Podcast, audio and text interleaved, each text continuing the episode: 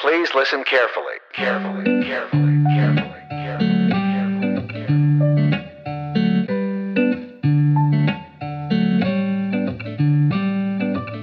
Hello, and welcome to Utterly Moderate, the podcast where two reasonable social scientists analyze important topics by clearing away politics, opinions, and ideologies to get to the facts.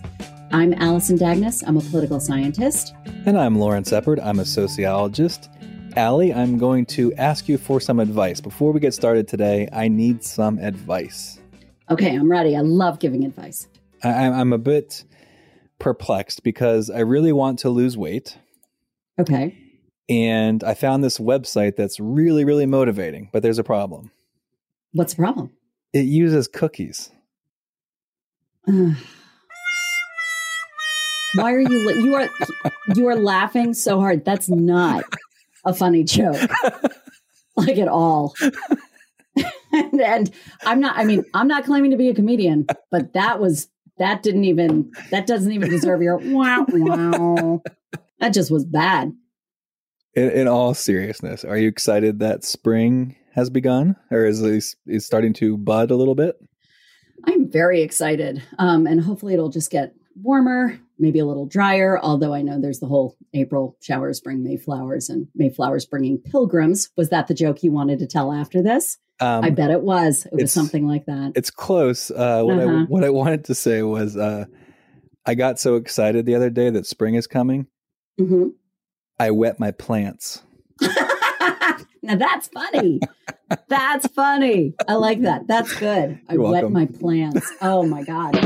I'm just thinking how I'm going to say that loudly in front of my 15 year old daughter, and she's just going to self-immolate. It'll just she'll just it'll just be a lot of hair left, and hopefully her phone, so I can get a refund. Why don't you say it Um, when you when you open the passenger side door and she's exiting to go to school? Why don't you say it loudly then in front of all her friends? Well, I would, but then that takes away from the. I'm glad we got you a good bra, honey, because your boobies look really nice. I'm kidding. I do not say that. I absolutely do not. Also, she's so fast on closing that door that uh, I wouldn't even get to bra. Does she, does she make you drop her off like a block from school? no, school makes me drop her off a block from school. It's the weirdest thing. We we just like right before COVID started, we we had this new driving plan where you had to go down a one way street that was across the street and there's a crossing guard. It was so complicated and, and all the the villagers around me were frustrated and I thought, eh, okay, we'll figure it out. And we did. And it's fine, but it is a block and a half away from school, which I think makes all of the high schoolers really happy.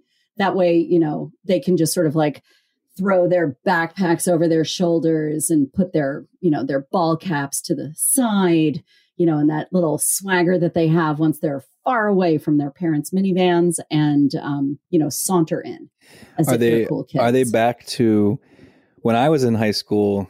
The one strap was cool, and then at one point, then two straps became cool. right? What are they at now? Is it two straps or one strap for the backpack? I have no idea. My daughter brings so much stuff into school that she has. There are times that she has a backpack with two straps, not to be cool, but because she basically needs a Sherpa to help her like get into the high school. And she also has a front pack that is also two straps hanging out her front as if she's carrying, you know, your baby in a baby Bjorn, but it's not. It's like her lunch and her bag and also something for field hockey. And I don't know, maybe our dog. I'm really not even sure at this point. There's just a lot of stuff. And then there's the hockey stick and the, you know, like an umbrella. And so it looks like she's, you know, doing cross country skiing. I don't know. I don't know. It's it's a lot of hormones and stuff. You mentioned a, a minivan. We our cars in the shop getting some work done, and we rented a minivan. And my kids think it's the coolest thing that they've ever seen. And they're like sad Yeah. to think we have to return it. You know, I am because you have 500 children. I'm surprised you don't have a minivan. And I'll tell For you school that I- bus. I did have yeah. um, I had a minivan for many, many years, and I loved it so much. It just made everything easier. Oh, It yeah. really did. It was a delight. You should totally get a minivan if we could between all afford the car seats and Yeah. whatever. Yeah, I mean, oh my god, I got to pick a different best. career. Yeah, they it's got the two sliding doors. They open Ugh. automatically. It's amazing. Ugh. oh my gosh. Yeah, it, it's fantastic. We we traded that in for a, you know, for like the next level of child, you know, the high school slash college SUV.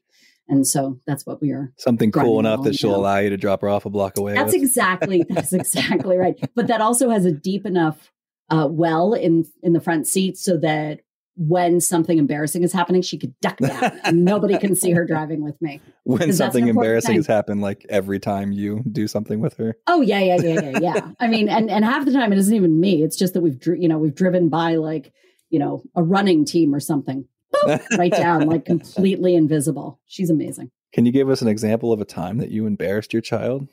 Um, uh, every time we go out in public. Okay, here's a really good one though. and This is very specific. Last year, about a week from now, is that possible? No, we were in lockdown then. It was probably two years ago. We were in Target, and it was right after St. Patrick's Day. And apparently, they were selling for St. Patrick's Day a man's like unitard that made them out to be a like a what is it that you know it's like a uh like the what is the the like character of St. Patrick's Day? A leprechaun? Leprechaun. That's what it is. Okay, and I was thinking elf, but that was I'm thinking Green Man from Always Sunny, but go ahead.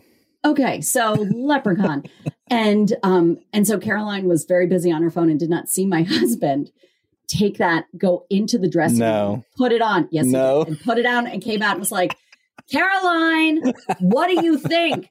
And honestly, no one in the history of of flight has ever run this fast. I mean, she just was bam right out the door. You look like She- I mean, she it was like she was a cartoon character. There was smoke coming out from under her feet as she was moving. It was it was really pretty great. And um and so my husband looked at me and said i don't know. I don't think it really works for me and went back into the changing room took it off. We left and i thought that my you know then 13 year old was just going to die a million deaths but since then we've learned and you know even in quarantine we still have ways of embarrassing her and i'm really proud of that because that's why you have kids See, to my- staff up and also embarrass them. Well, my kids are, are pre-adolescent, so uh, they're not at the stage Oh. where everything embarrasses them. So Yeah. most of what I do with my kids is aimed at embarrassing my wife. So uh, when we lived in Wow, Blacksburg, that seems un- unnecessarily cruel. Go ahead. well, when we lived, I think it was when we lived in Blacksburg. Uh, my son, when we used to walk around the neighborhood, he liked to practice ninja moves, and he liked for me to join in. And so I would be walking around purposefully so that my wife would see. I'd be in front of neighbors' driveways doing like jumping spin kicks, like as as as unathletically as I possibly could, which isn't hard for me, but uh yeah that's what i do okay, that is genius. I like that. That's fantastic. My husband is unflappable. So there's no way, there's absolutely no way to embarrass him in the least. Like none. so pete's unflappable you couldn't uh embarrass him the way i embarrass sarah Oh, yes. Oh, yeah. Good military guy. Very, very non emotional, just, you know, laser focused. And like I said, unflappable. no emotion so he wasn't uh like a drama kid in high school or in a band No. or anything like that He was actually in a band in college. Yes, he was. oh he wasn't a He was- band he wasn't a band, but um, uh, in going with the unflappable part, the band was called Wooden Music, and so that is that is a true story. Um, and so my acoustic guitar playing husband, um, unemotionally, played in a band. how did i'm not sure how those two things happened together but oh, Wh- oh my did- gosh, yeah, it was a walking contradiction. how did the name wooden music come about I think they were, I think they were going for like acoustic guitars, and I was like, "Did you ever stop to just think about what wooden also means?" He was like, "No, we really didn't." You know, like we changed the subject. is that how your husband Also- sounds i've never met Yeah, it pretty much sounds like this. No, I mean that, that makes him sound like he's a muppet. he's a kermit Yeah. You know, um, actually, speaking of Muppets, do you know? And speaking of bands, do you know what Cookie Monster's favorite band is? i'm i'm scared to ask Oreo Speedwagon. So, uh, are you a musical person? Do you have a musical household? I know your husband played in a band. Is there a lot of music that fills the Dagnes house? we we are a very we enjoy music my husband is the one with talent i um i think i skipped a generation of musical ability because my grandmother was phenomenally talented and actually was like a um, professional violinist and Oh, then my mother was a violist which everyone will tell you is a violinist who didn't make first chair. And that is exactly what my mother was. But she got a full ride to university of michigan to play the viola actually. Oh wow! and um and then it skipped a generation and that's me. So um eight years ago eight years ago i decided i was going to play the cello because i love cello music and yo-yo ma is my personal um hero and i just adore him um did you catch by the way yo-yo ma doing an impromptu concert while he waited the 15 minutes after he got his covid shot I, heard- I think you told me about it, but I didn't Oh, see it now. So great. Oh my gosh. I love him so much.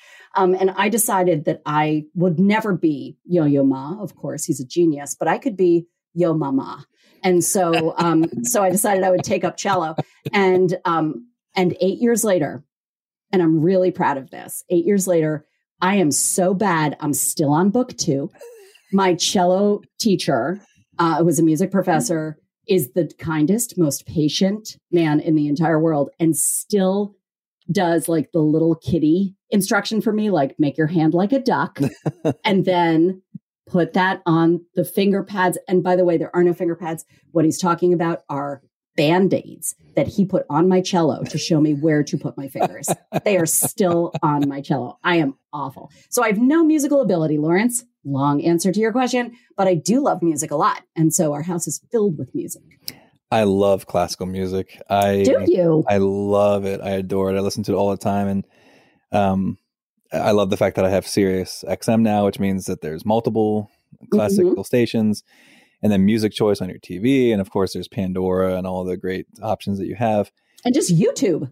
I mean, mean, it if- if just you- yeah, You type in YouTube or uh, go to YouTube and type in Yo Yo Ma, like you're going to get cello until the cows come home. Well, and I love it. And I find that so much of what I love in music is really tied to my childhood in really interesting ways. Oh, that's nice. Yeah. So, like classical music, I adored my grandfather, Mhm. and he was the best man at my wedding. And I remember my when I, God. yeah, I remember when I asked him to be my best man. Um, he didn't say this to me, but I learned he he passed away, and, and I learned this from my grandmother recently. She said, "I said, how did he react when I asked him to be my best man?" And she said, um, "Well, he was the first thing he said was like, doesn't he have like a friend that he would prefer like, to, to be?" that was my hope that that would be the first thing that he asked, but that's really sweet. and no, I mean he I adored him. He was my best friend. He I mean, when I first started college, uh, he would read every book I was assigned so that he could talk about it with me. Even Oh if he had already read it. He was a very smart man. He was a newspaper editor for many years and um, just a good, good man. So anyway, so so much of what uh, of my personal connection to music now really dates back to a lot of stuff that happened early on, as with a lot of things in my life. And classical music, I mean, he would play records. Uh, he would play these, you know, scores from films, and he would tell me, you know, this is when the artillery was going over the hill, and you know, this was when this was happening, and this is when the dawn broke. And I mean, it was just, you know, That's very um, impressive. yes, it was a very, very great time of my life. He was a great man, and uh, my love of classical music lives on now. My daughter actually uh, has taken up playing the piano. I played the piano. My grandparents Aw. played the piano, and my mother played the piano. And Wow. uh, she is taking up my love of music as well. That is fantastic. Do you guys have a piano in your we house? do. We do. Wow. Yep.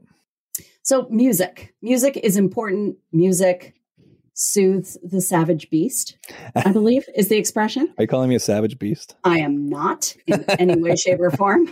Um, but it uh, not only is music a boatload of fun to listen to, and these days, gosh, you can just find out like new music constantly, which is the only time that I wish that I were young in these times. You know, the rest of it, like social media, no, thank you. I do not want to be a teenager No. now. I don't want cameras everywhere. Let's just No. begin and end with that. I don't want cameras everywhere. Uh, it's bad enough looking at, you know, parties at college where they had an official photographer there. and I think, oh dear, I don't want more of this around. Um, but the ability to find new music, you know, when I was younger, I was just hungry for anything new. And I would get so excited for new music. And now you could do that all the time. It's like, you know, Spotify, boom, right there. You're just going to find a whole new bunch of stuff. And it's, re- if I had more energy and I were young, that would be very exciting. Now it just feels overwhelming, but also nice. So I just had an idea. I think we should put together a playlist of songs that you and I are listening to right now. So just out of curiosity, we'll put it on the website, but just out of curiosity, what is Allie jamming on right now?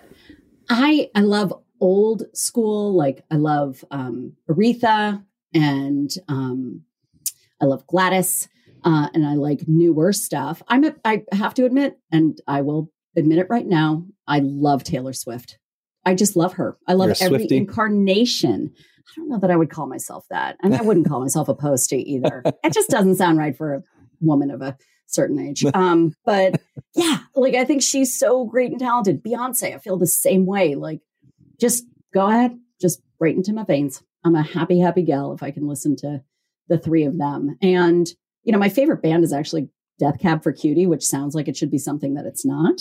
Um, but it's Death metal. very soothing. yeah, it sounds like it, doesn't it? Um, and during the pandemic, like the early stage when everybody was in lockdown, the lead singer, Ben Gibbard, he had a series of it's been on Facebook because somebody sent it to me and I got it. Um, he was at home and he did these like one hour acoustic, just him concerts of all of the Death Cab songs. Um, and people could just request them. And so I just listened to every one that he did. And he was like, Ooh, this is a deep cut. And I realized I own all of their albums and I know every single one of their songs. Like I kept waiting for something that was like such a deep cut that it would be exciting to find. I was like, nope, I know that one too. Um, and it just was, it was very nice and soothing and actually very um, moving to hear him do these little mini concerts because it made me feel uh, that I was close to someone, you know, at a time that was very, very scary. And so, yeah, music can do that to you. You know what's interesting is my wife is a huge Taylor Swift fan. And I actually do respect uh, her as a songwriter, and I think she's really good. Um, but what's interesting was I'm not particularly like into her music, and I don't really listen to her. My favorite band is Bon Iver, and Ah, Could oh, I know where you're going with this. yeah, Yep. could not be any more different from the music my wife life. In fact, she hates Bon Iver. Uh, I'm pretty much anything Justin Vernon does. Uh, he has another side project with a guy from the National uh, Mhm, called Big Red Machine, mhm. and he also has a bunch of other stuff with other groups that he's had and some stuff that he did himself way back in the day but anyway um yeah so you know me and my wife have sort of been in these parallel you know universes of music and then all of a sudden taylor swift gets to work during the pandemic and puts out like 800 albums Mhm. and with the national and with bon iver and one of the songs they did was this song exile that justin vernon and taylor were on I love Exile. Yeah. Such a good song. Well, and besides being a great song, it just my wife's musical world and my musical world came crashing together. and it made us very uncomfortable. I, you know what? I think that that would actually, you know, that's the kind of thing that brings uh, people together. Yeah, our marriage was really on the rocks before, but now Bon Iver and Oh, Taylor brought us together. hey, you know what? I bet they would be thrilled to know that that the power of music is so strong that they could bring together two exhausted parents of 700 children. so, all right, so we are both fans. You're a fan of Taylor, and I'm a fan of Mhm. Bon Iver. So, give me your top three Taylor Swift songs, if you had to, off top of your head. Yikes. Um, I like ever I like the whole album of Evermore. I like folklore a lot. It's so different than Lover, which was her last album, which I also loved. Like loved. Oh my god, I love that album. Um, I I love her pop. Um, I I like her even her country stuff. Like I just think that she's immensely talented. And I also, you know, I pray at the altar of hard work. She seems like she's a hard worker. She so, is. so tell me what your top three Bon Iver songs are. You know, I feel like uh, one of the guys from Office Space when when he asks him, you know, which Michael Bolton song do you love, and he's like, oh, I, I don't know. I really celebrate the guy's whole catalog, uh, but I actually mean it.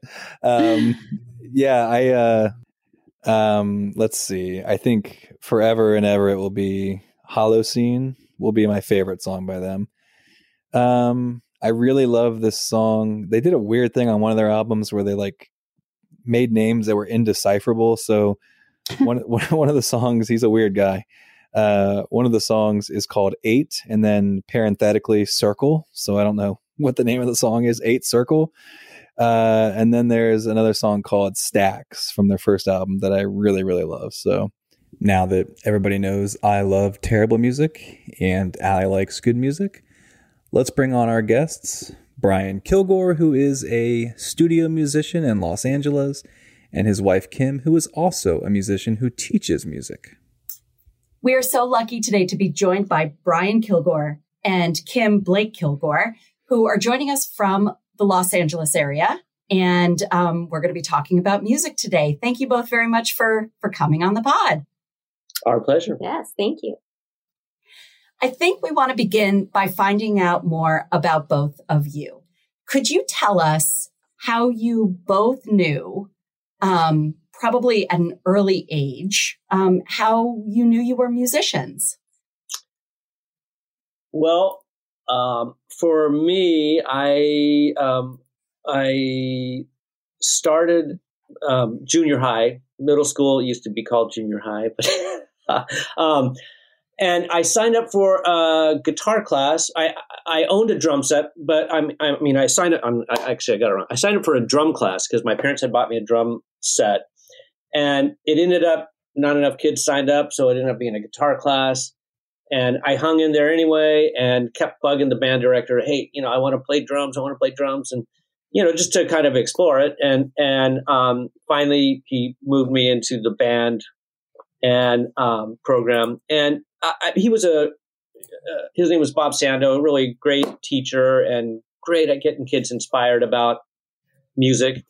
And I mean, that hooked me right away. And then, um, as I, you know, started getting more and more into it, once I started, you know, checking out at, at first when you, you know, at that time, if you're a kid and you're in band, you want to check out all your friends are into, were, all my friends were into Chicago and maybe Blood, Sweat and Tears and Tower of Power, the kind of the horn bands of the 70s, all great bands. And then, um, that kind of hooked me more. And then I started checking out other uh, more jazz oriented bands like Chick Corea with Return to Forever, his album Light as a Feather. What that was a huge thing. Um, Herbie Hancock's records, uh, Secrets and Manchild.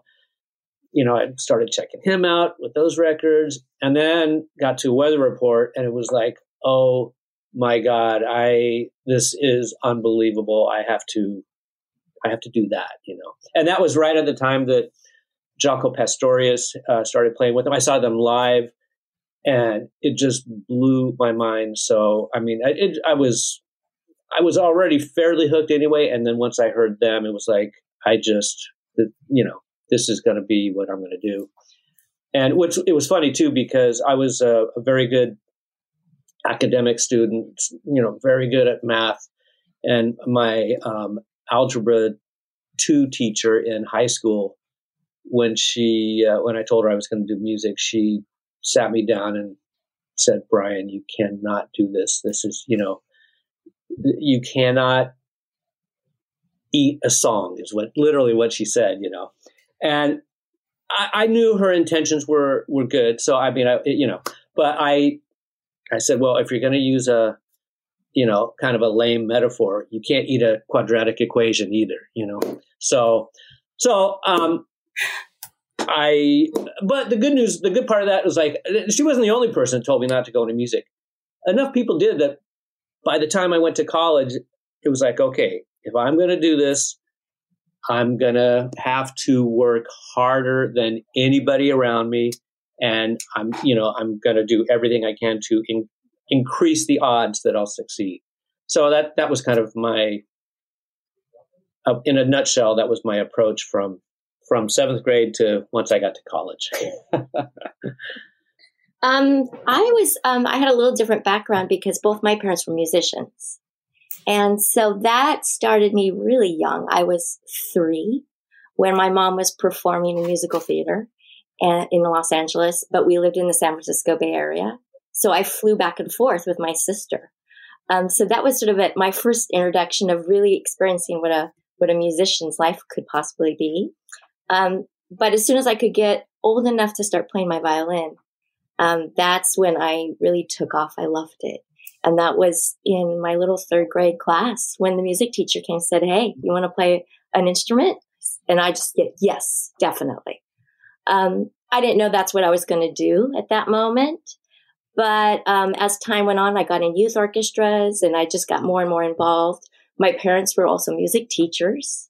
As life went on, they began teaching, and I saw how important music, education, all these things go together and what happens to individuals when they play music. So I was like, yes, that, that's what I'm going to do. I'm going to be a pro violinist. I'm going to go to LA and be in studio orchestras. Um, and then my path started changing more and more, and I started getting more into education. So now I do both. I mean, I always have done both, but um, I always wanted to give back, really, to see young people begin to play uh, any kind of instrument. Whether they do that in life, it will always be part of their life. Um, whether it's for for their job, um, often it's not. Often it just go it enriches whatever they choose in life. So that's sort of been my path. And I started a youth orchestra. So it's it's always that that first beginning stages of of being young has always been with me. So I mean I think it's a great question. Is how old? Well, I guess three. Um, this is a question from my friend Jonathan from Jenkintown. He wanted me to ask you this because I think he's always kind of aspired to be a musician. So, uh, and he's a very good musician, but uh, he he aspires to uh, do it as a, a career. So, uh, how does one? What are the typical pathways that somebody gets taken up into the studio musician world, into that whole ecosystem?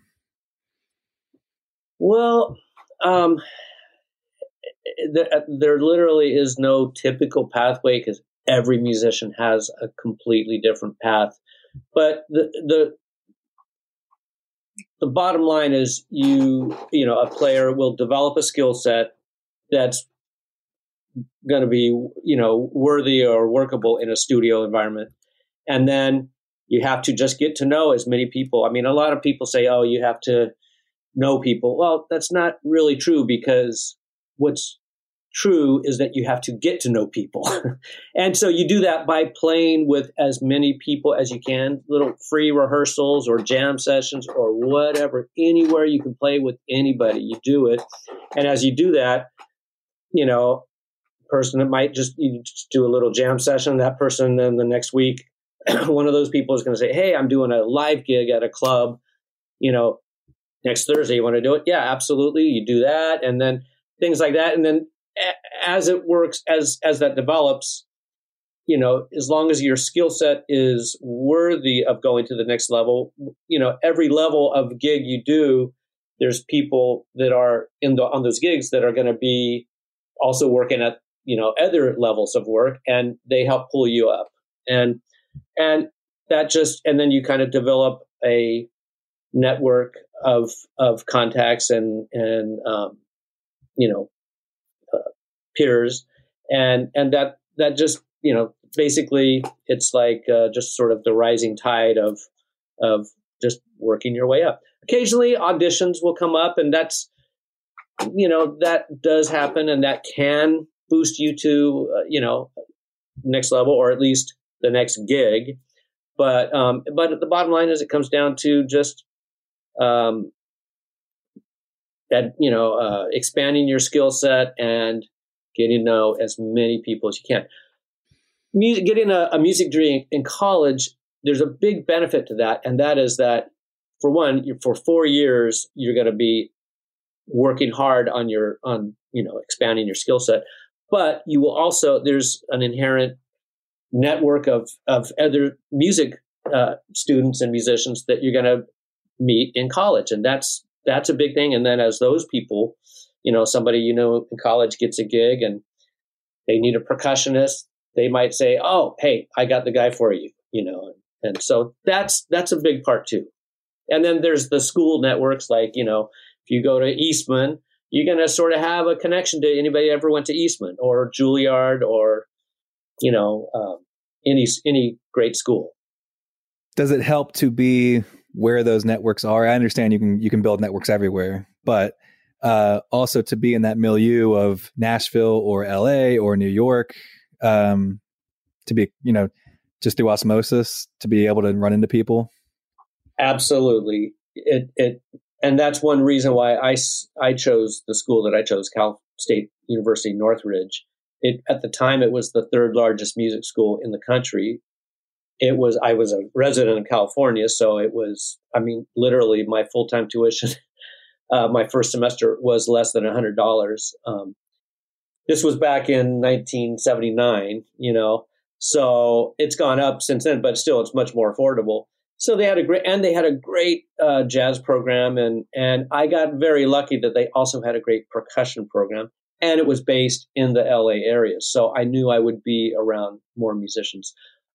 However, I think you can, for your degree, you can get, you can go to almost any school as long, uh, any of the big good schools like Eastman or, you know, the new school in New York or Indiana or North Texas State. Because what happens is those players, and you, they build, you, those players build a network in their school, and then they all end up in Los Angeles or New York or Nashville anyway. So you know, just because you don't, just because you go to a school that might be out of one of those three areas, it doesn't mean you'll have no network.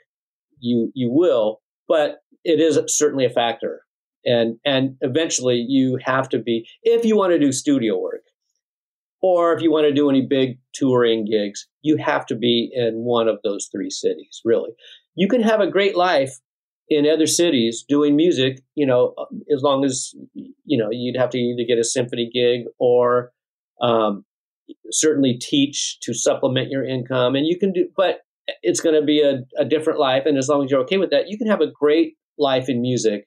It's just not going to be, uh, you know, something that uh, will really impact much people outside of that city.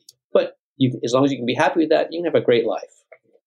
Can you talk about the differences between touring and studio work and um, you know playing like smaller live gigs and how you get into each different component. Do they all have to sort of combine together or can you pick one track? How does that work? Well they're really really different. It even the just the skill set you have to have because doing doing touring work you have to what you need to be good at is playing a, playing songs and and approaching a song and coming up with parts of like how do I how do I make this song the best it can be. There's a lot more, um, at least for percussion. I'm a percussionist. Uh, there's a lot more um, improvisation and and um, ad lib approach. And however, um, those skills that you need for touring are good for playing in the studio too. You just need more and other skills. Like you need to be able for studio work, you have to be able to read really well. You um, and just the more diverse skill set you have in the studio, the more valuable you're going to be. And that's that's been my mantra basically for my entire career, and it's why I'm working as much as as I am in the studios like i mean I, my specialty kind of is percussion from anywhere around the world but i also do orchestral percussion. And i can you know i've i've toured with r&b acts and i've i've played on hundreds of records. I mean basically every genre you can think of. And if they put music in front of me on any one of those genres i'm going to be able to read it and it's going to work the first time. And if it's you know uh, and if something isn't going to work the first time I read it, I'm also, you know, you have to develop the, the skill to make it work by if you have to do a little bit of editing or changing or whatever, you you you do that. And a lot of times with music too that's printed out, it's um, depending on the instrument. um, it it can be such that you what you have to do is look at it and say, okay, you have to understand what the composer is going for, the concept. So sometimes the players will have a better way of getting to that the, the ultimate desire of what the composer wants by by changing some things and and and making it really more what the composer wants than what they've written down. The interesting thing that a lot of people don't realize is that studio work, you walk in and you have no rehearsal. You sit down, you look at the music from a second, and then the mic is on and you record. Yeah. And that is huge. That is the difference between something you can work and practice for days, weeks, go into a rehearsal studio and rehearse, compared with a studio artist goes in and plays it literally perfect the first time they see it. Yeah. And what happens with percussionists that's unique is we have, you know, hundreds of different instruments that we're playing. So, and there might be, let's say there's five of us. Whoever's per- principal percussion is in charge of saying, okay, you know, Joe, you play this, Sue, you play that, and, you know, I'll play this. Um, so a lot of times as the orchestra is going from cue to cue, uh, each piece of music is called a cue. Um, they'll if they'll do a run through as the percussionists are moving things around real quick to get ready to do the next recording. So we finally get our instruments, you know, rearranged, and we do that, you know, with as as minimal moving as possible. But we have to move some stuff, and each person get to their station.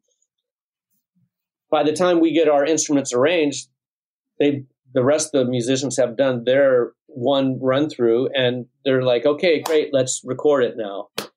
And we literally are playing it for the first time as the red light's on, you know. And I've had I've had a you know several instances instances where it's even worse than that. Like I remember doing a Robbie Williams record, and it was a big band type thing, and um, this one song they had there was no percussion part, so they said, "Okay, Brian, uh, you're tacit, which means you don't play on this." So I'm sitting there twiddling my thumbs, and at the they so the band you know runs it through once or twice. Okay, let's record it. And all of a sudden, in my headphones, I get it. You know, they say from the from the control room, "Hey, Brian, there is a vibraphone part on this." So you know, get to the vibes right now. So it literally, as the, there's eight clicks before you know, like a count off before we start recording, the copyist ran into the room and put the music on my stand as the as the eight count offs were going. So I literally couldn't even look until the downbeat and and and that was the take you know? So i mean you you just never know and you need to be able to you know be adaptable and make things happen really quick. I am made of questions right now. Um, and so just off the top of my head how many takes normally do you have to do in order to get it right? That's question number one. Question number two are there certain circumstances that allow for more improv versus less. Like, you know, I, I remember reading about actors that there are certain directors where it's just nothing but improv. But then there are certain directors where it's if you don't read every single word in the order that I write it, then you're going to have to do it again. Is it a similar kind of situation for music? 100%. Like if it's orchestral, if it's an orchestra, then it really pretty much has to be written out and you have to do what's written. And, you know, if you're playing xylophone, it's, it's very likely going to be doubling with the brass, meaning, meaning playing the same part. So it has to be not only played right, but you have to, all the little nuances of every note that really make music have an impact. You have to be listening to who you're playing with and match each other and and make all those adjustments. You know, printed music is really there's so many limitations to it. You you see the notes and you you know you can play them, but there's you have to have such an understanding of different genres and everything that you need to make you know all these minute adjustments when you play to make those page the notes on the page come alive and whether that's listening to other musicians that you're playing with, or just even knowing the, the genre. Then if you do, if you do, um, you know, like let's say congas, if I'm playing congas on something, a hand drum, then generally what happens is they might write out a little, uh, uh like a, a part that they kind of think they want, but the more important part of the printed music is that I'm going to be looking at is telling me when to start and stop because I'm going to be able to come up with a better conga part than what an arranger might might write. So they, it's basically a guide. And and then there's uh, you know if I'm playing on a record or something, it's usually I walk in, they say, okay, here's the song, listen to the song. We listen to it, and they say, okay, what do you think would sound good on this? And I'll say, you know, this, this, this, and this, and then okay, let's record it. And sometimes there's music, and sometimes there's not. You know, but even if there's music on that, it's generally just kind of a guide of what the whole the song is like a lead sheet of you know eight bar intro you know bass and drums come in at the first verse that kind of thing you know.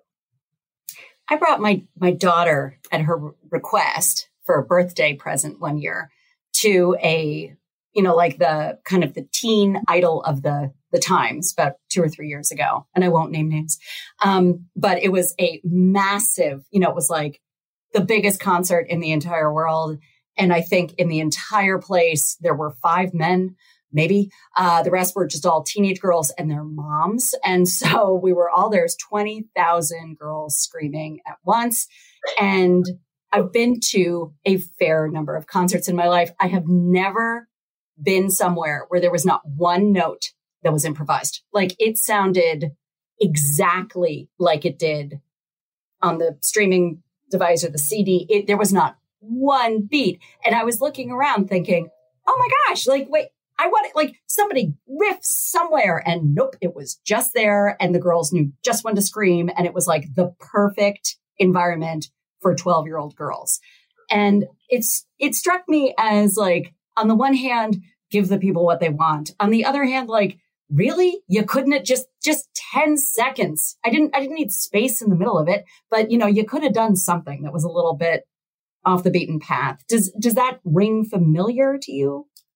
Definitely. It depends on the the artist and the type of music and and all that. But you know, there has been a trend over the past 20 to 30 years that technology has allowed some of these touring acts to actually it really isn't even live you know um, except for maybe the singer you know maybe um, so, I mean, there literally, literally are acts where they have musicians up there, like really pretending to play, and they're not really playing. It's, you know, and it depends on the genre. Like, you know, if it's a, if it's an old school R and B act, it's, it's everybody's going to be playing. If it's a, you know, a, a pop, the latest pop sensation, it's, you know, it, it might not be truly live, or aspects of it might not be truly live.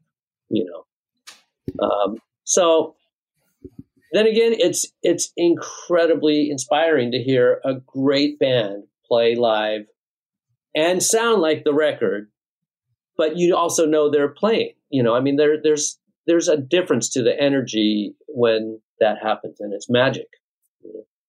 Even even some of the big time acts that are some of the more maybe more old school established acts who have become sort of a corporation or a machine themselves i think still have like backing tracks for mm-hmm. vocals you know i mean it's it's like a hybrid of like like background vocals is a big thing that would be that might be synced and you know the musicians have you know uh, either in-ear monitors or maybe even headphones and they can hear a click track so they're playing with something that's going to make sure that whatever is pre-recorded is going to be in, in time with them.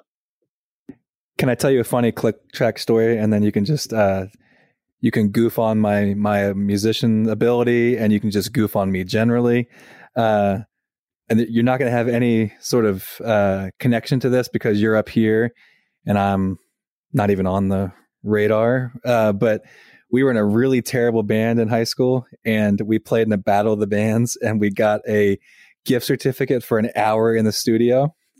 and so we went into the studio to record our really terrible songs. And uh, I told the guys ahead of time, I was like, we're going to have to play to a click track. Oh, no problem. No problem. We can do that. And we got in and didn't get anything recorded because none of them actually knew what that was and prepared. Uh-huh. And we couldn't we couldn't actually record anything. Could you tell people what a click track is actually, Brian or Kevin? A click track is, uh, do you know what a metronome is? I mean, uh, it's it's basically a metronome that we listen to that's that's pre-recorded. So when we're when the musicians are recording, that's our our unified reference point of where the time is, where the tempo is, and where exactly where each beat is. And it's called a click track because it's just a click. It's like it's literally sounds like click, click, click, click.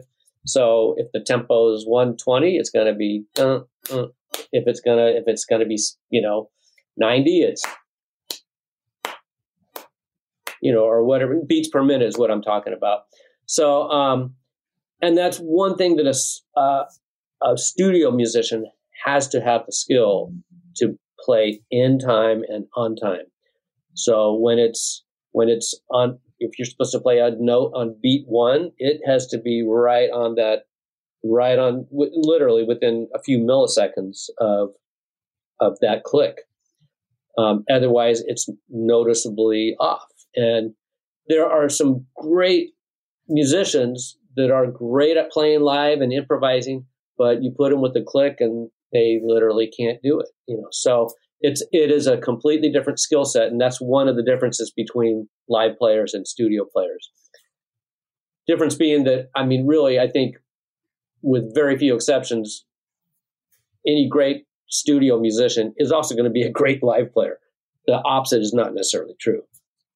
And I've done, you know, especially being a percussionist that specializes in in percussion from around the world. What happens a lot of times with composers let's say a score takes place in, uh, you know, I don't know, you can pick any country, like, oh, let's say Brazil, and and the score is they want a Brazilian influence. They'll say, Brian, you know, we want this, you know, we're going to do all this Brazilian stuff, but we want to get the real players that really do this stuff. Sometimes they'll hire some Brazilian musicians, and and this is no reflection on Brazil specifically, but just the type of players that do other work. They'll be on a recording session and they they can't play exactly with the click because there's it's just a different skill set. You know, they're great musicians, but it's a different skill set, and um, it's, it's happened over and over where you know a composer will do something like that and then doesn't go real well, and so then they'll say, "Okay, Brian, we're going to do another session." we're going to redo that and it's going to be just you or you tell me who to get or and as the other musicians and you know uh, no lawrence i don't want you to hear that that means that you were great live you just weren't good in the studio because i don't yeah, think that's I'm where sure Brian's you were going great with this live. at all you probably sucked both Oh ways. no, we were bad all Okay, over the place. Uh, I just I we had the rare talent of being bad no matter where you put us. Um, but I, I just find that answer you'd really just surprised me because I brought that story up as humor for you to say no. Good musicians don't actually, but I'm I'm fascinated by the idea that there are great musicians that don't have that talent. well it's just a it's a different skill set if you listen to i mean some of the greatest recordings of all time like um, there's a miles davis record called four and more that's live. And the tempo starts at you know on some of the songs at one tempo. By the end of the, of the song it's a radically different tempo and that's a beautiful thing in that environment. But when somebody's written a score for a film and, you know, on bar, you know, 92 on the end of three, there's a big cymbal crash and it happens right as, uh, you know, Wiley the coyote hits the roadrunner on the head. It's, it, it has to be where it has to be. And that's just a different, it's, it's, it's a different skill set. Can I ask? I, I don't know if you guys have kids yourselves, but I know that um, Kim, you're around kids a lot. As you watch children come into your classes and into your lives, do you ever think, good Lord, the music they're listening to these days is dreck? Or do you listen to it and you're like, wow, look at what they're doing these days? I mean, what's your, or is it just like a happy mixture of both? Well, we have two children ourselves. I mean, now they're grown adults. Um, but growing up in the house, everyone had their music going in their rooms, us, them. Um, so I found that I learned a huge amount from them, huge, um, because I what I loved was not necessarily what they loved, um, but we did influence each other quite a bit. Um, and I find that like right now, even like we talked about COVID times with my youth orchestra, we're all on Zoom. And what am I doing? I'm showing them movie music. I'm showing them behind the scenes. Um, so I'm doing that. And then they're like, Hey, have you checked out this? Um, I have a summer program that I do and we do, um, uh, what used to be an iPod, but we can't really say that anymore, right? That, that dates us, but uh, streaming tunes. And we just say, bring in anything that's appropriate language, all that kind of thing we have to be careful with, but just bring in what you love and then talk about it. And, the, and so we've played all day and then we just take some about an hour off and we just all go in one room and they play their stuff. And it blows me away. It actually just like totally influences me. And then I sort of see where they're at so that I can sort of pull them into my world as well, uh, mm-hmm. whether it be classical or anything. I mean, it's music. So you know, and that's like, hey, have you heard this from West Africa? And they're like, what? I'm like, yes, this is amazing, and this will change your music soon. You know, so I think um, influencing each other is I learn as much from them as they learn from me. Definitely, when our kids were young, they hipped us to to some music that we really liked. You know, and the bottom line too is there was plenty of crappy music when we were young too. It's really you know what we what we hear from each of previous decades is kind of filtered through time. We remember the good stuff, but there was there's always been crappy music. There's a wonderful TikTok going around now of um, inappropriate songs. I guess it's a series of TikToks, TikTok, anyway, whatever the plural is, uh, of really inappropriate songs from the 80s. And the first one that I saw was If I Could Fly, um, which was, and I like Benny Martinez, I think is his name. Um, and you just have to listen to the first line of that and go, oh, oh, how did this get, oh my gosh, how did this get made? And not only how did this get made, how was it played at every bar mitzvah I went to when I was 13 years old?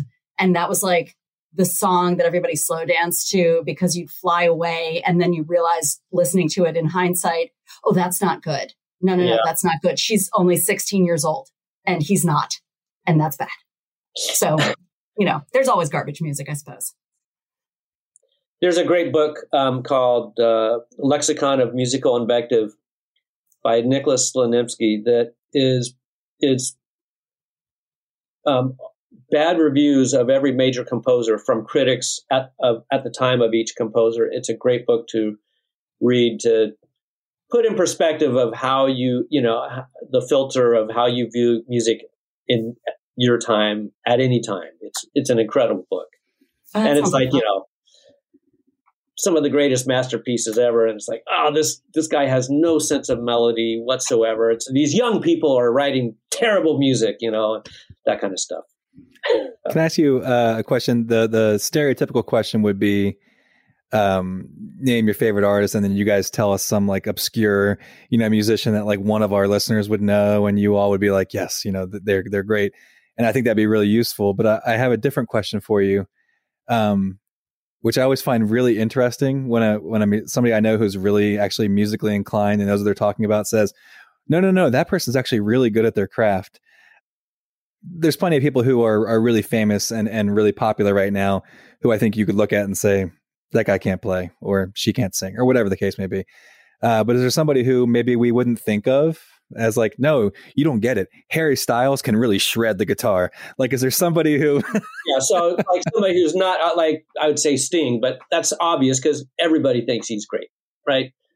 Uh, I don't know. Um, I love. I mean, I, I I talked with my daughter just this week. I was like, Lady Gaga is amazing. She is phenomenal, and probably everybody knows that. But as a from a classical violinist, she might not know that. Um, I admire so much about her Um, she's an incredible musician. Well, and we just watched the Billie Eilish documentary.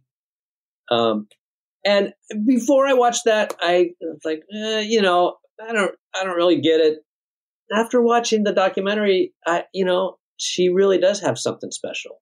The two of them, The her two. and her brother together, they do have something special. And it's even if it's not exactly what I'm into, it's it's good. It's good, and it's a it's a unique perspective on art, and it's beautiful. Um, I'd never liked Eminem, and then I did a gig one time with him, and it was like, wow, this guy is absolutely mesmerizing. There's like, there's, I, I I totally got it when I heard him live, and I was blown away. I know that you've worked on um, several movies. So, can I read you a list of movies that is per- a purposeful list? And you tell me uh, at the end if you've worked on any of these. You don't have to say it immediately. Ready? Five Bloods, Mank, Minari, News of the World, Soul, Judas and the Black Messiah, The Trial of the Chicago Seven, and One Night in Miami. Of all of those, I believe the only one I worked on was The Five Bloods. Do you Um, know why I'm asking you about those movies They're particular? all nominated for Oscars this year, right? yeah, Mhm. yeah. So, can you talk to us about working on music for a movie and then having that music be nominated for an Oscar? Is that something that is therefore important for you professionally? Is it just really cool? Do you get to go to the Oscars? Can you take me with you? Just go ahead and like give Um, us everything. we don't, uh, you know, we don't get to go to the Oscars or the Grammys. Even I, I played on one of the the. I mean, I played on many Grammy winning records, but album of the year one year was the the um, the record "Random Access Memories" by Daft Punk, and like you know it, it's great but you don't you don't even if you play on one of those records you, you don't get invited. You don't even get a grammy certificate saying hey you know you played on this record unless you pay the grammy organization 50 bucks and then you get a certificate Yeah. you, know? you can hang on, hang on your wall so um, but that being said um, what was the question Oh, like, Uh, well, um, so playing on a on a record like I mean on a score that was uh, last year, I played on. Um, well, oh, well, let me think. Well, just you know, if you it's basically like any other like any other movie or record I play on. You walk in, you see the music, you give it the you know you your absolute best you do the best work you can do and you move on to the next gig and that's that's pretty much what it, what it is whether it's an academy award winning movie or a grammy record of the year or doing some little project that's you know a, a singer putting out her own record it you want it you you just give it your best and then you move on and that's basically what we do you know Can I take your pride for you? Like, can I say, I know the guy who played the drums for the soundtrack to Defy Bloods and use that to name drop? Because I, I think you're, you're very modest.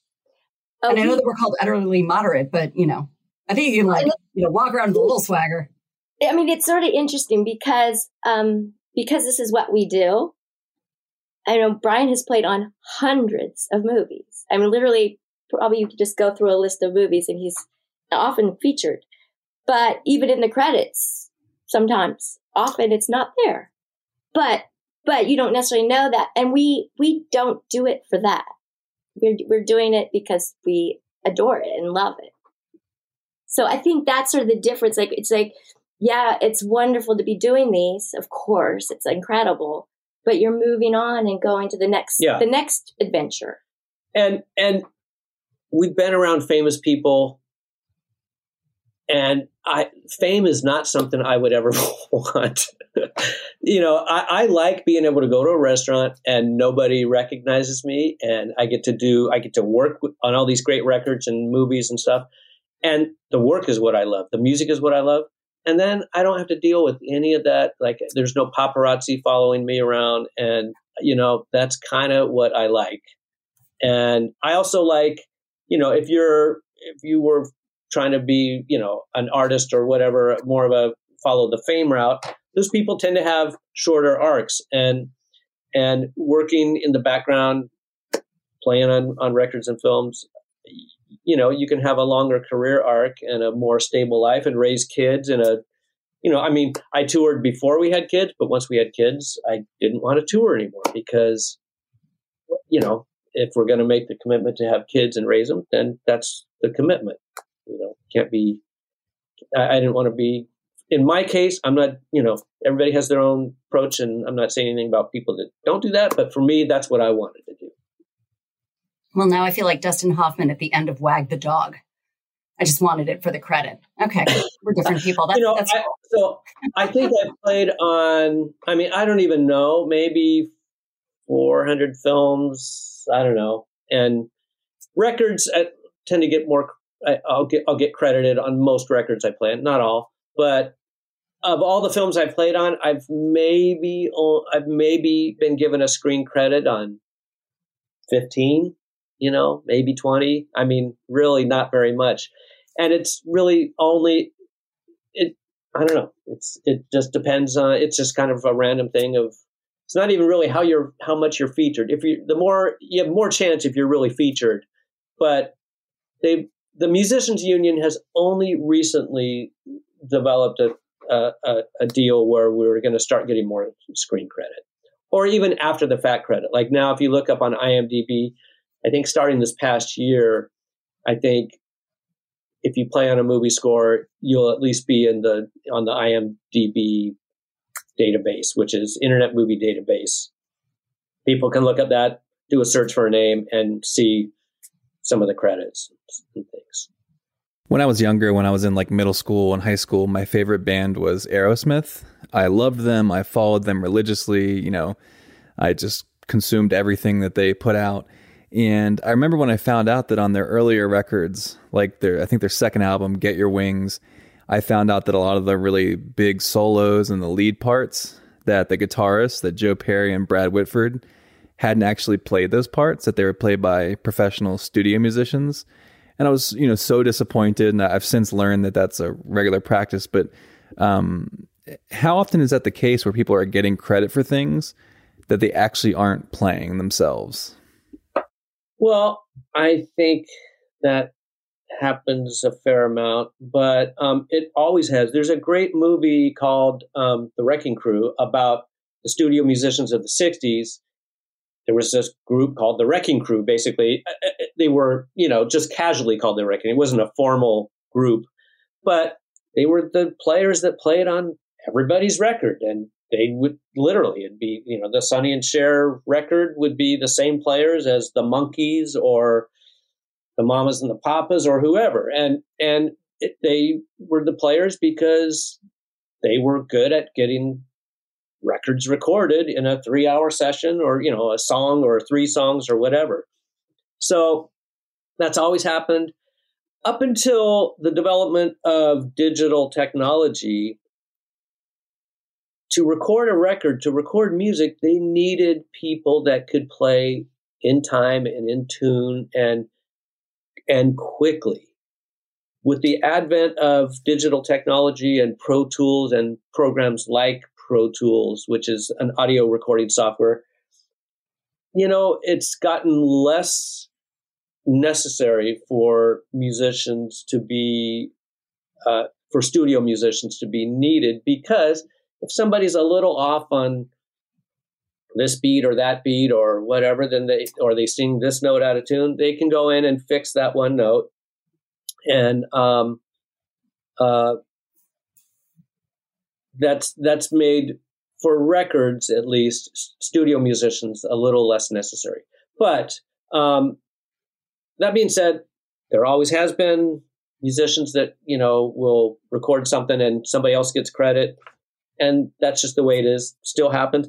There's also, uh, you know, you've probably heard of auto tune. Auto tune, uh, you know, it's a, it's they use it in a lot of pop music actually for a sound effect because when it's when somebody's really out of tune, you know, originally they would use auto tune, and if it really had to do major correction, you could hear the correction. They did that.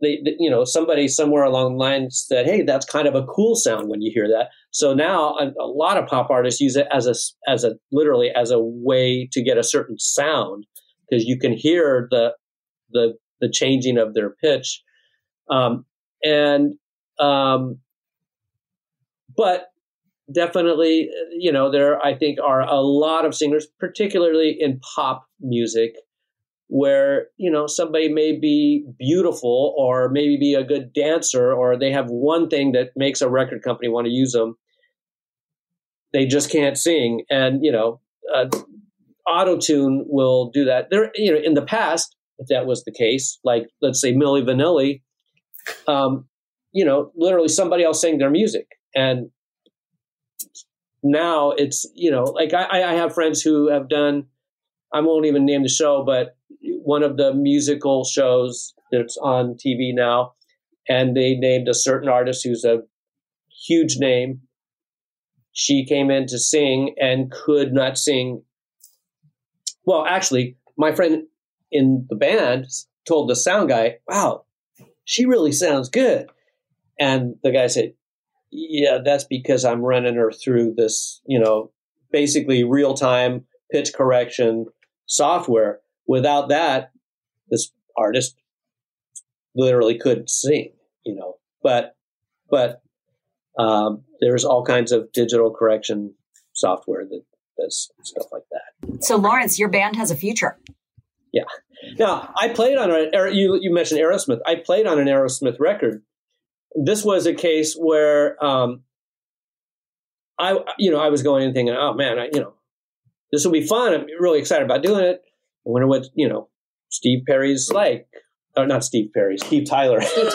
Wrong band. there but you go. That anyway, our point exactly. I, I, I get to the recording session, and they weren't even there. It was me and the record producer and the engineer. And now, to in their defense too, I mean, I wasn't playing drums. I was playing percussion. They don't have a percussionist, so I'm there doing hand percussion. So you know, it wasn't like I was replacing somebody in the band. I was there to do what I do to add to what they do.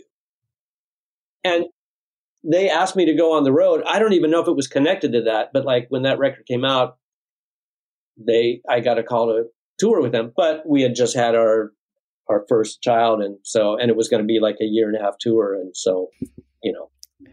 You could have become a drug addict. That's too bad. Could have been. you know, it's funny you mentioned that because uh, I think in the '60s it was a different time. It, some of the some of the studio musicians I've heard stories with you know would smoke pot on the you know on the sessions and stuff. Man, it is so it is so competitive now and so hardcore. Like the, the, the, musician peers I know are, are, like some of the straightest people you'd ever know. They're, I mean, everybody's just a complete fanatic workaholic, taking it seriously. There's, we have a good time, but, but it's all like as serious as it gets. There's no drugs at all. well, it's funny you, you say that because, uh, you would read these books and these stories and you'd hear these interviews from Steven Tyler, who's just like a space cadet but uh, they would talk about the 70s like and all the partying and, and and how this was the time for music and then you would hear the bootleg copies of how they sounded when they were drugged out of their minds uh-huh. it's some of the worst music you've ever heard yeah. like he's not singing in tune uh, you know the guitars sound like dinosaurs eating cars i mean it's just yeah. terrible stuff yeah i let me do one more follow-up you're asking about possible like negative stories about certain you know, any famous artist. I, I wouldn't do that as much as I can tell you, like, I think the nicest person, most coolest person I've ever met who I was in awe of uh, was Carole King. I played on one of her records, and she literally was the nicest major artist I've ever just an absolute joy, down to earth. I mean, you know, just super, super cool and no airs about her whatsoever. Um, also, t- um, Linda Ronstadt, was I did a record with her. She was like she had her kids there, like she's basically babysitting at in the in the vocal booth as she's singing her tracks on it. it was a Christmas record. Super cool, super cool. And then of course, you know, I, I toured with um, Teena Marie and played on a lot of her records. Start I toured with her starting in '85, and she was really an amazing person, amazing musician and singer, and she became a very close friend to both of us. Sang at our wedding in my parents' backyard in Northern California, and you know, just awesome person, and and really uh. Like that was the perfect. That was my first big tour, and um, it couldn't there couldn't have been a more perfect gig for me because it was a great band, great music, and she liked the musicians to take chances and and you know take left turns, and she would be there leading the way, and so it was it was uh, a great gig, and she's amazing. Can you each tell us about um, your favorite instruments that you play and the particular kinds of emotions that they elicit from you? Well, for me, I mean, I do a really broad range of instruments, and that's there's not a cop out answer, but like that's what I love about it is I'm constantly doing different instruments. That being said, the thing that really hooked me on percussion was kind of the um, playing congas, in which come from the Afro-Cuban tradition um, of you know salsa and and other Afro-Cuban rhythms. That really spoke to me and hooked me deeply, and I always have and always will love that stuff. But then there have been other traditions too. Like there's a, a style of drumming from Senegal called sabar. Um, there's sabar drums. I've studied that, and oh my god, they're just insanely beautiful rhythms, and that's been very inspiring too. But I always, I mean, I've, I've studied a lot of different things, and I just I love learning about new uh, rhythms and instruments, and also learning about other cultures too. And that's part of learning any any percussion instrument that's from another country. You learn about beautiful ways that other cultures approach music, and everybody does it differently and uniquely. But those two would be like, you know, Afro Cuban and Sabar drumming. Those two things like just blow my mind. Kim, can you tell us about the instruments that you play and which ones kind of elicit different kinds of emotions from you and that kind of stuff? Sure. Um, I play violin. And I'm when I was young, I started on piano, and it was fun but as soon as I heard the violin, that was it. My, I would go to the symphony with my parents. I heard it. It just spoke to me. And I, that's it. That's, that's, the, and my mom and dad were saying, what about the cello? The cello is a beautiful instrument. I'm like, no, no, no, no. The violin is it. Um, and I still, I, when I talk to my students to this day, I say, you have to choose the kind of instrument that draws you in, that pulls you in, and that you fall in love with. And for me, that was the violin. Can you each name uh, a song that really kind of inspired you when you were young and and kind of lit the fire under you? And um, then can you also name a song recently that's inspired you as well? Well, for me, um, I can name a few albums if, if that's okay. Um, Heavy Weather and there's an album called Heavy Weather and another album called Black Market by a band called Weather Report those records really inspired me. Um, the percussion and drumming both on those records. And there's a band called um, Oregon, and they did a record called Out of the Woods. That record and percussion on that record really, really inspired me. these are like mid seven, mid to late seventies. Um, as far as uh, a more recent recording that inspired me, um, well, there's a, a bass player, singer from Cameroon named Richard Bona, and pretty much everything he does inspires me. It's he does just amazing music. There's um, I think one record I really like in particular from him is called Reverence and um, and then another musician that really inspires me and is not a percussionist, um, but and doesn't even use percussion, but is incredibly inspiring is a mandolin player named Chris Thile, and he is just unbelievable, really, really incredible. And he has a band. He has a few bands. He had a band called Nickel Creek and another band called the Punch Brothers. But he also had another band called the Goat Rodeo band, I think. And I mean, that's with like Yo Yo Ma and uh, a few other just great musicians. And these are people that transcend genre and and just everything everything that Chris Thile and Richard Bona does do inspires me. I'll say that. yeah, um, for me, um, as a violinist, um, Itzhak Perlman was the one for me. Um, and I saw him play live and when he could sit, he he has a disability, so he he would sit playing, and um, that just captured me that he could just hold the hold the audience with this incredible violin playing. So that was my first influence, I think, really, when I went, "Wow, that's incredible." And then my other one, Brian took, was Chris Thile.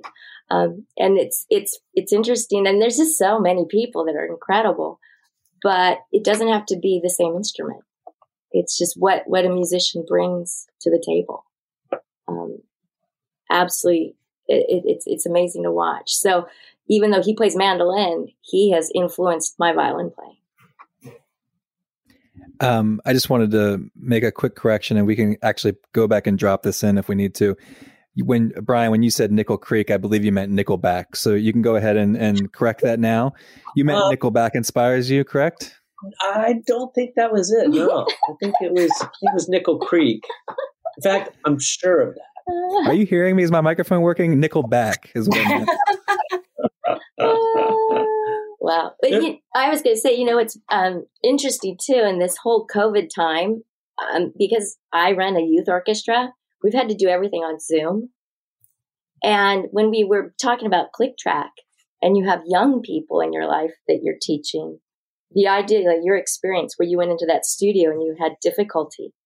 Now put that, that I have 60 kids on Zoom and I'm saying, okay, now you're all playing to click track because at, in five weeks, we're doing a concert that could be put all over Facebook or wherever your social media of your choice that your parents love. And you are all being recorded in your bedrooms or in your living rooms.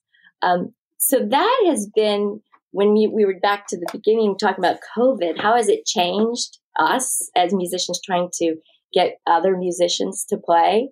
And early on in the pandemic, you'd see on TV these lovely broadcasts where everyone's playing um, in the squares. And everybody's like, okay.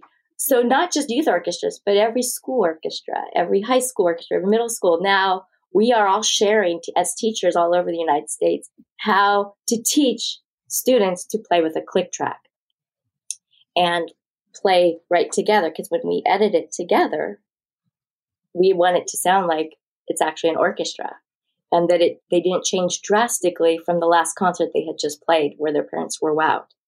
So I think that's a, a, just a fun little tidbit to know because um, I'm constantly telling these students this is a new skill set. Now you are we are in the studio world of learning how to play. Brian and Kim, this has been so much fun. Thank you very, very much for joining us. Our pleasure. Thank you it's for been, having it's us. It's been fun for us too. We're going to keep listening for you all over the place in orchestras and in movies, and we're going to demand that you get the credit that you so richly deserve. Thank you for listening to this episode of Utterly Moderate. We are deeply appreciative of all the support we are getting from listeners not only in the US, but in countries around the world. We hope you'll join us on our next episode. As always, you can find us on Apple Podcasts, Spotify, and any other major podcast platform. Or you can listen to us on utterlymoderate.com, where you will find every episode as well as each episode's companion resources. Again, thank you for listening, and we'll see you next time. Please listen carefully, carefully, carefully, carefully.